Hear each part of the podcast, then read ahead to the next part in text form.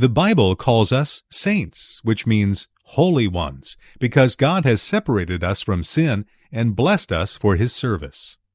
Most Christians would agree that we have a need for personal holiness. However, we have difficulty in agreeing as to how this holiness actually comes about. Welcome to Every Last Word, a radio and internet program with Dr. Philip Ryken, teaching the whole Bible to change your whole life. Today, we continue our study in the message of salvation as we look at the biblical teaching of being saved to sin no more. We'll hear what implications that has for faithful everyday living. Well, Phil, today you'll discuss holiness and the believer's sanctification as a key point in the message of salvation. Yeah, that's right, Mark. We've been having a series on the message of salvation. And in our recent messages, we've been talking about what God has done for us. For example, justifying us, adopting us into his family. But today we're going to be looking at what God does in us as he sanctifies us, or maybe a simpler way of saying that is as he makes us more holy. And that's a process of dying to sin and living in righteousness. Well, what does dying to that old sinful self actually look like as we live out our daily lives? Well, Mark, you know, we're going to see something very interesting in today's passage from Romans that when the Apostle Paul begins to talk about the process by which we become more holy. He doesn't begin with something that we do. He begins with something that Jesus has done. He begins with the death and the resurrection of Jesus Christ. And now, as we are growing in holiness, we are depending upon the work that God has done. And as we do that, of course, we need to resist sin. We need to put sin to death. We need to offer ourselves to God as instruments of righteousness. But here's something that many people are missing in their desire for holiness, and that's beginning with the foundation of what Jesus has done. Thank you, Phil. Turn in your Bible now to Romans chapter 6, and let's hear God's word for us today. I suppose that everyone who is saved by grace senses the need for personal holiness. We know that we are set apart to be holy or sanctified, as the Bible calls it. Be holy, because I, the Lord your God, am holy. Leviticus chapter 19. It is God's will that you should be sanctified. 1 Thessalonians chapter 4. For God did not call us to be impure, but to live a holy life. Jesus went so far as to say, Be perfect, therefore, as your heavenly Father is perfect. The Bible calls us saints, which means holy ones, because God has separated us from sin and consecrated us for His service. And I suppose that all Christians agree that we have a need for personal holiness. What Christians have difficulty agreeing about is how holiness happens. How do we grow spiritually? How do we gain victory over sin? What is the gospel method of sanctification? These may seem like simple questions, but there is widespread disagreement about how to answer them. Some churches teach that sanctification is a matter of moral effort. Human beings were created good and have the capacity for unhindered moral progress as long as we apply ourselves. Others teach that we are made holy primarily by the sacraments, which impart sanctifying grace. Some say that there are two kinds of Christians carnal Christians and spiritual Christians. And one becomes a Christian, first of all, by trusting in Jesus Christ as Savior. However, Christians remain more or less carnally sinful until they decide also to trust in Jesus as Lord. Others insist that it is possible to live without committing any sin, or at least any known sin. The goal of the Christian life is to achieve perfection on this side of eternity. And still others say that entire sanctification comes after conversion through some second blessing of the Holy Spirit. Well, which view is right? You can see quite easily that whichever view one takes makes a great deal of practical difference. Do I still have a sinful nature or not? Do I grow in grace by receiving the sacraments or perhaps by reading the Ten Commandments? Is God already at work to make me holy or do I need some special new experience of His Holy Spirit? This confusion about sanctification often leads to spiritual frustration. If God wants me to be perfect, then why am I so imperfect? Some Christians wonder. I keep committing the same sins over and over again. I know I must not be living the victorious Christian life. Maybe I'm not really a Christian after all. Unfortunately, the various interpretations of Romans 6 sometimes add to the confusion. Here in verse 2, Paul asks a rhetorical question. We died to sin. How can we live in it any longer? For the perfectionist, this is proof that Christians do not sin, or at least that we do not commit any known sin. We are dead to sin, which means that we are now insensible to it, so insensible to temptation that we no longer respond to it. Others admit that we do sin, but maintain that it is up to us to put sin to death. And sanctification, they say, is a matter of dying to sin day by day. Well, of course, the way to resolve some of this confusion is to see what the Bible really says. And when properly understood, this second verse really does contain the first key to unlocking the mysteries of sanctification. And it says it very simply, we died to sin. Now, when exactly did we die to sin? Obviously, this is something that has already happened. The Bible gives us several clues. One clue is that the word occurs in the aorist tense. It's a tense to indicate an event that has already happened at some particular definite time in the past. Another clue is that the phrase died to sin appears again in verse 10, where it refers to Jesus Christ. The death he died, he died to sin once and for all. And obviously, the Bible is speaking about that death that Christ died on the cross. And on the basis of these clues, we may at least deduce that we died to sin when Christ died to sin. We might say on the very day of his crucifixion. I've mentioned this before, but you know, at least four things were nailed to the cross of Calvary.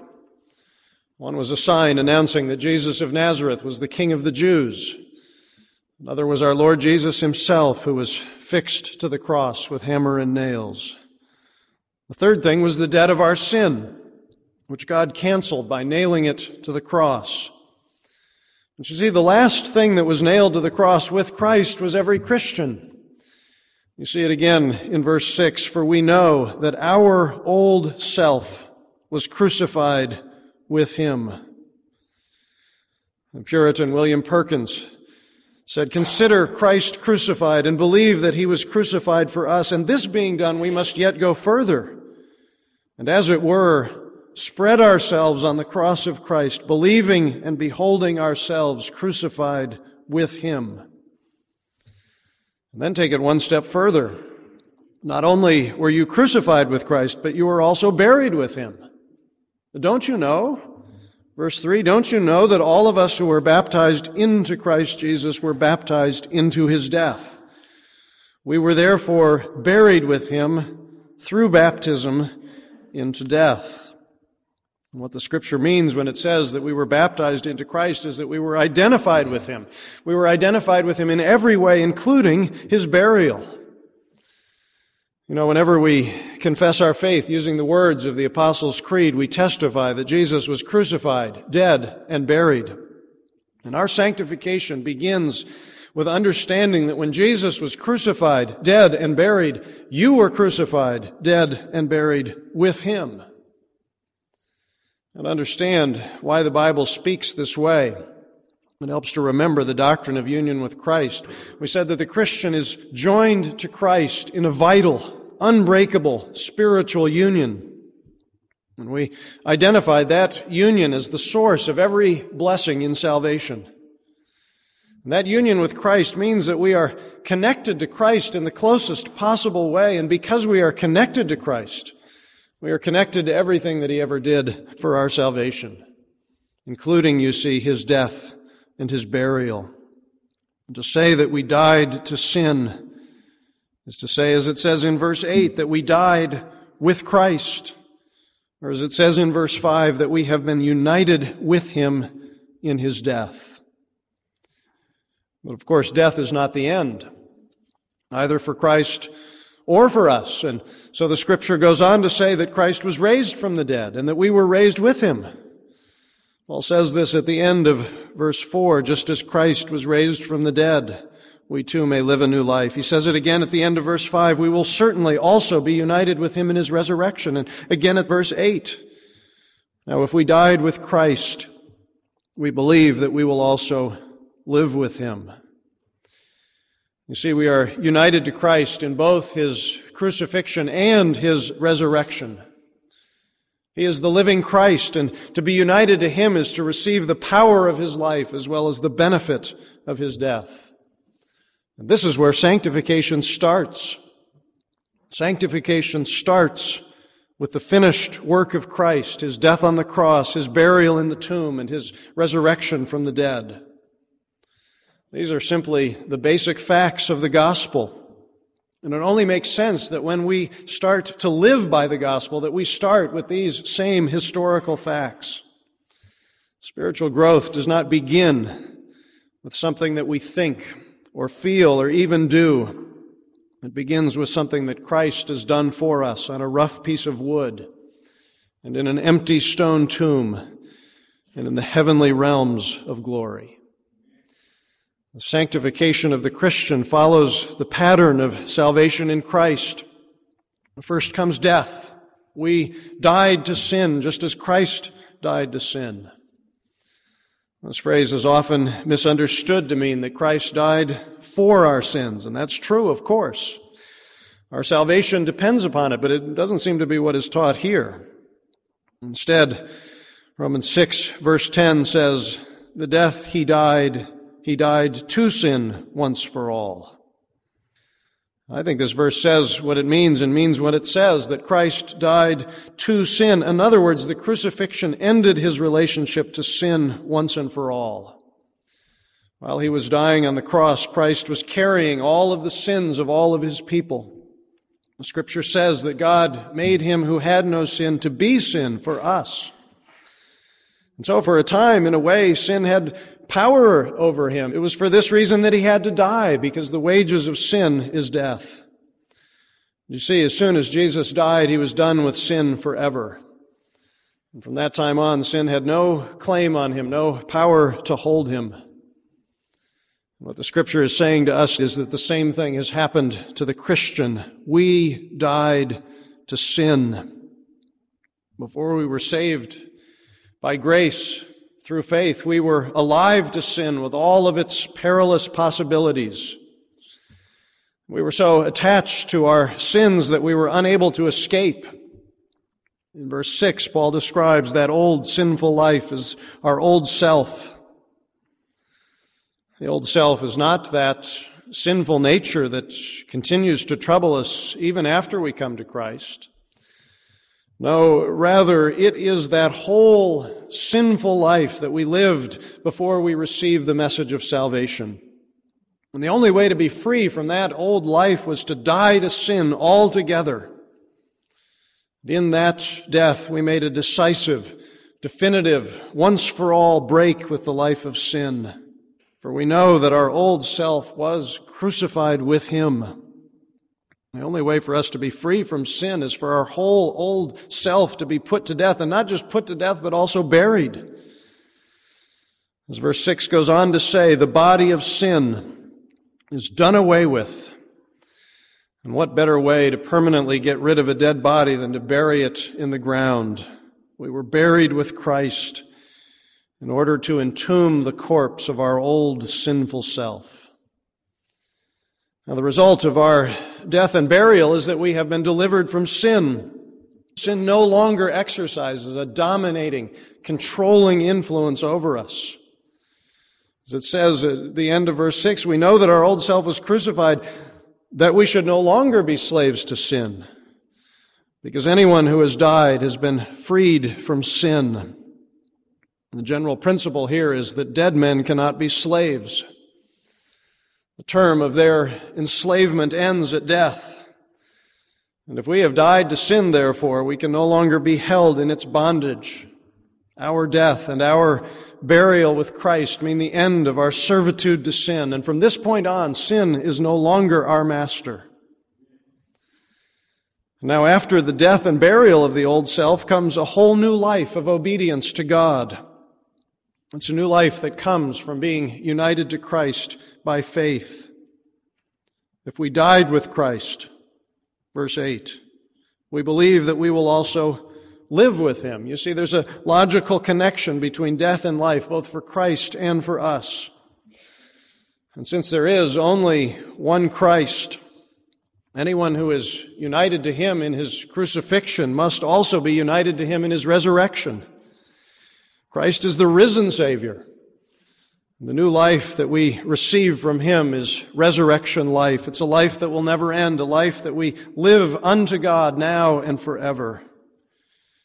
We may say, therefore, that sanctification is a matter of death and life, death to sin and life in Christ.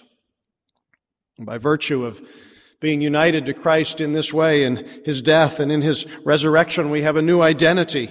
We have been brought from our old life of sin into a new life of righteousness. In his commentary on these verses, John Stott compares the Christian's life, both old and new, to a set of books.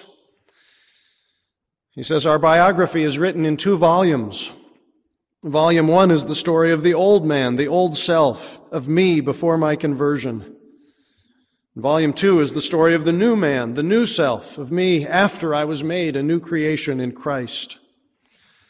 Volume one of my biography ended with the judicial death of the old self. I was a sinner. I deserved to die. I did die.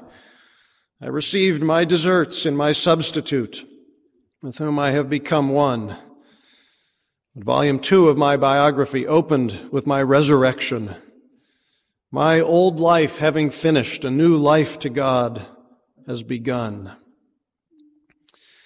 Now, to this point, I have not said one word about anything that we do. It has all been about Christ and about being united to Him in His death, in His resurrection. You see, Romans 6 has not been telling us what to do, it has been telling us what we already know. In fact, the word know shows up frequently. Verse 3, don't you know? Verse 6, for we know. And again in verse 9, for we know. You see, spiritual growth begins with knowing the message of salvation by grace. It begins with knowing the truth about the death and resurrection of Jesus Christ. So in his commentary on these verses, Dr. Boice writes that the key to living the Christian life lies in first knowing that God has joined us to Jesus Christ and that we are no longer subject to the reign of sin and death, but have been transferred to the kingdom of God's abounding grace. Now, if that is the key to living the Christian life, many Christians seem to have lost it. In their struggle to grow in godliness, they try one method after another. They read books. They listen to tapes. They start ambitious programs for personal devotions. They fast and pray. They vow never to commit the same old sins again. And yet nothing seems to work. And they end up feeling spiritually defeated. Have you ever felt that way? Often the problem is not so much what we are doing, it is where we are starting. Sanctification that is based on human effort is bound to fail. Real progress in holiness starts with knowing that we are united to Christ in His death, in His burial, in His resurrection. And the way we conquer sin is first by believing in what God did for us when He joined us to Christ. Here is another way to say it. We are sanctified by faith. We do not become sanctified by trying a little harder to live a little better. We first become sanctified by believing the message of salvation.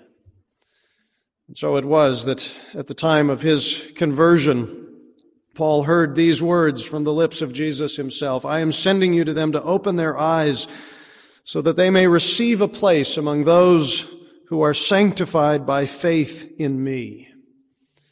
You see, that is what Jesus says about our sanctification, that it comes by having faith in Him. Sanctification comes by faith in the finished work of Jesus Christ.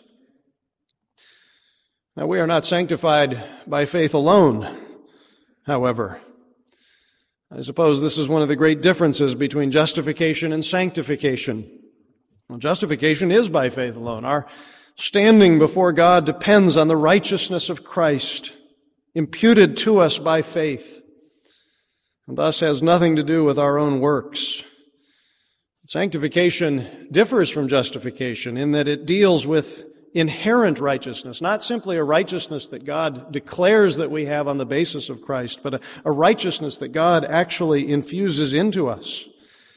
And when it comes to inherent righteousness, to actual progress in holiness, God does have some work for us to do. Sanctification requires godly works that flow from genuine faith. You know, many, if not most, of the biblical texts on sanctification teach that holiness is hard work. And so, for example, Paul told the Philippians to continue to work out your salvation with fear and trembling. Or again, the writer to the Hebrews exhorts us to make every effort to be holy. So although sanctification begins with faith, that faith leads to works which also are part of our sanctification. Now when it comes to working out our sanctification, Romans 6, beginning at verse 11, gives us plenty of work to do. It's significant, I think, that these do's and don'ts are the first commands in the entire book of Romans. Romans 1 to 5 proclaims the message of salvation from sin by grace through faith. Nearly all the verbs in those chapters are indicatives. We should perhaps have a grammar lesson. The verbs in those chapters are indicatives. That is, they state what is true about our salvation in Christ. An indicative is a sentence like, the hymnal is read. It simply states what is the case. But you see, here in Romans 6, we have the first imperatives. That is to say, the first commands. An imperative is a sentence like, pick up that red hymnal. It's something that tells us what to do. And the striking thing about the very first imperative in the whole book of Romans is that it takes us right back to all of the indicatives. See what the scripture says in verse 11. Count yourselves dead to sin, but alive to God in Christ.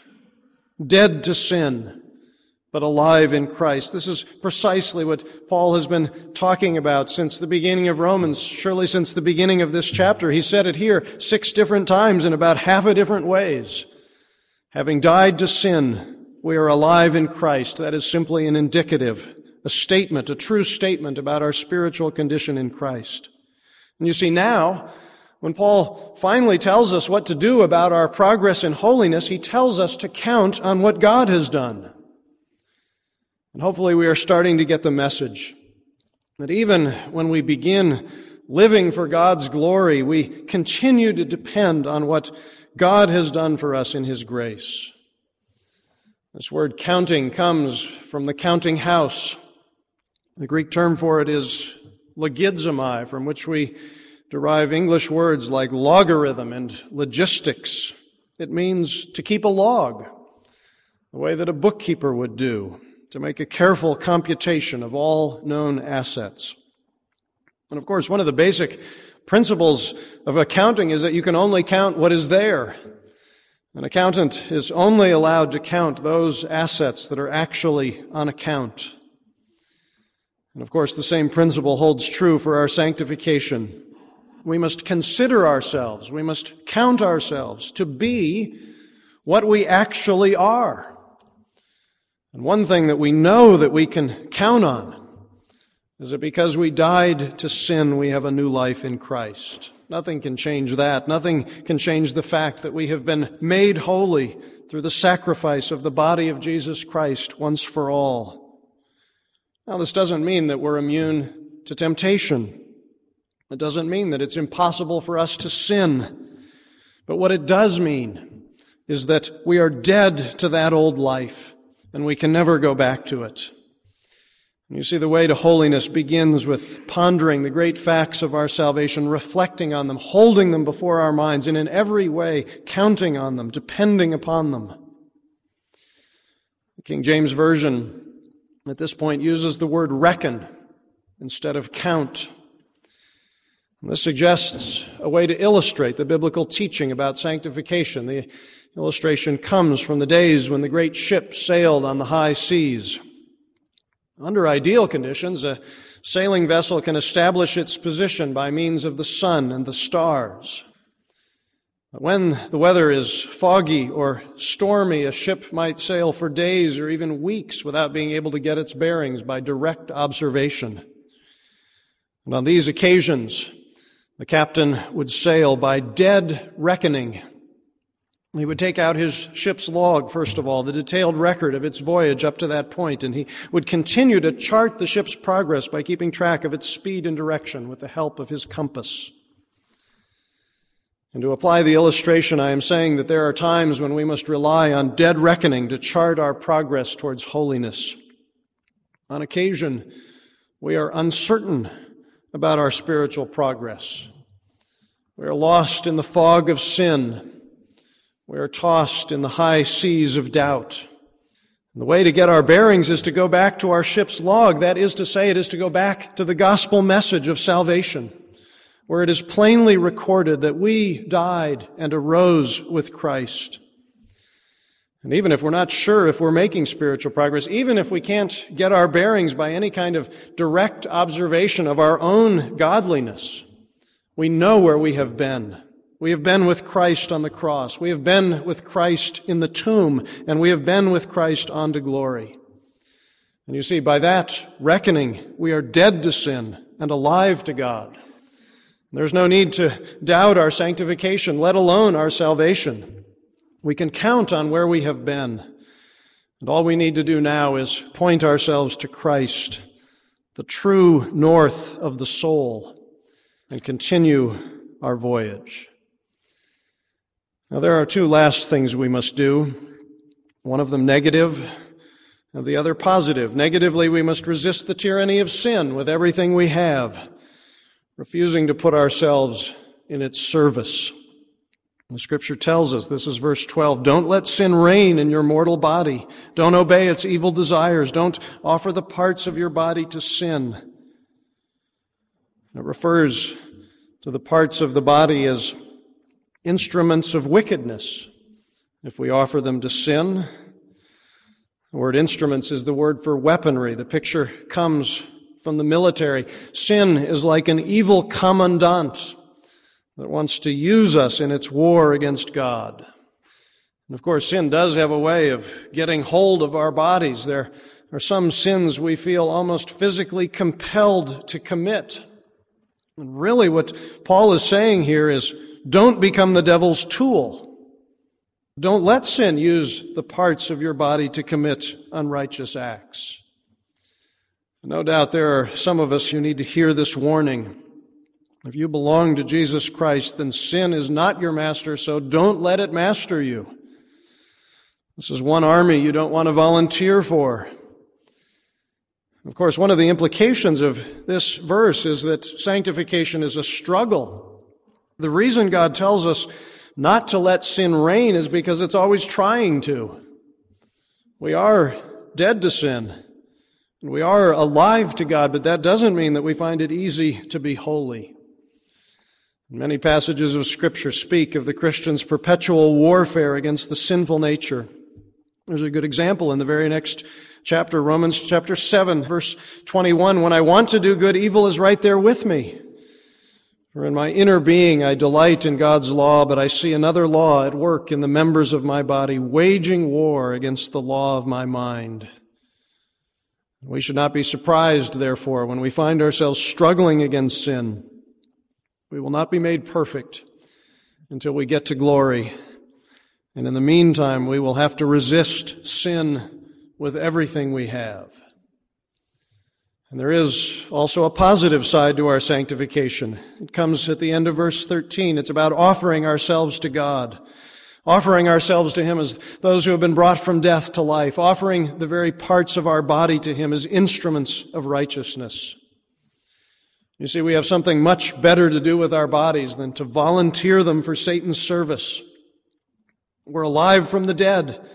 because God has given himself to us in Christ, and now we can offer ourselves back to God in real gospel holiness. We are to offer him every part of our bodies.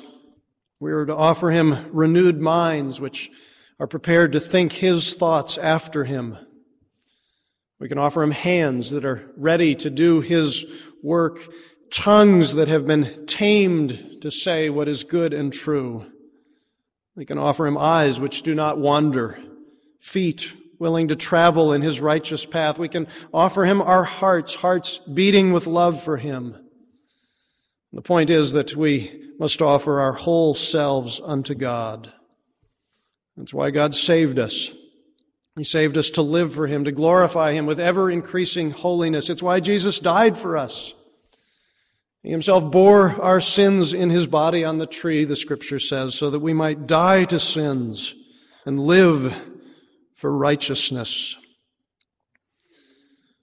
One young woman who died to sin in order to live for Christ was Cassie Bernall. I'm sure you know her story. On April 20, 1999, Cassie was killed in the library of Columbine High School in Colorado. Some consider her a martyr. Two of her classmates had gone on a violent rampage, setting off bombs and shooting machine guns. And when they came to Cassie, who was lying face down under a table in the library, they asked her if she believed in God. Yes, she said, according to most accounts. And then they shot her. Now, Cassie Bernall was an unlikely martyr during her early teenage years, she had begun to dabble in the occult, and yet she continued to attend church, and it was on a youth retreat that she first believed the message of salvation. And from that point forward, she counted herself dead to sin and alive to God in Christ. And I close with these words from her diary. Now I have given up on everything else I found it to be the only way to know Christ and to experience the mighty power that brought him to life again, to find out what it really means to suffer and to die with him. And so, whatever it takes, I will be one who lives in the fresh newness of life of those who are alive from the dead. Our Father in heaven, this is our prayer too, that whatever it takes, we will be counted among those who are dead to sin and alive to you through the work of your Son, Jesus Christ. And it is in His name that we pray. Amen.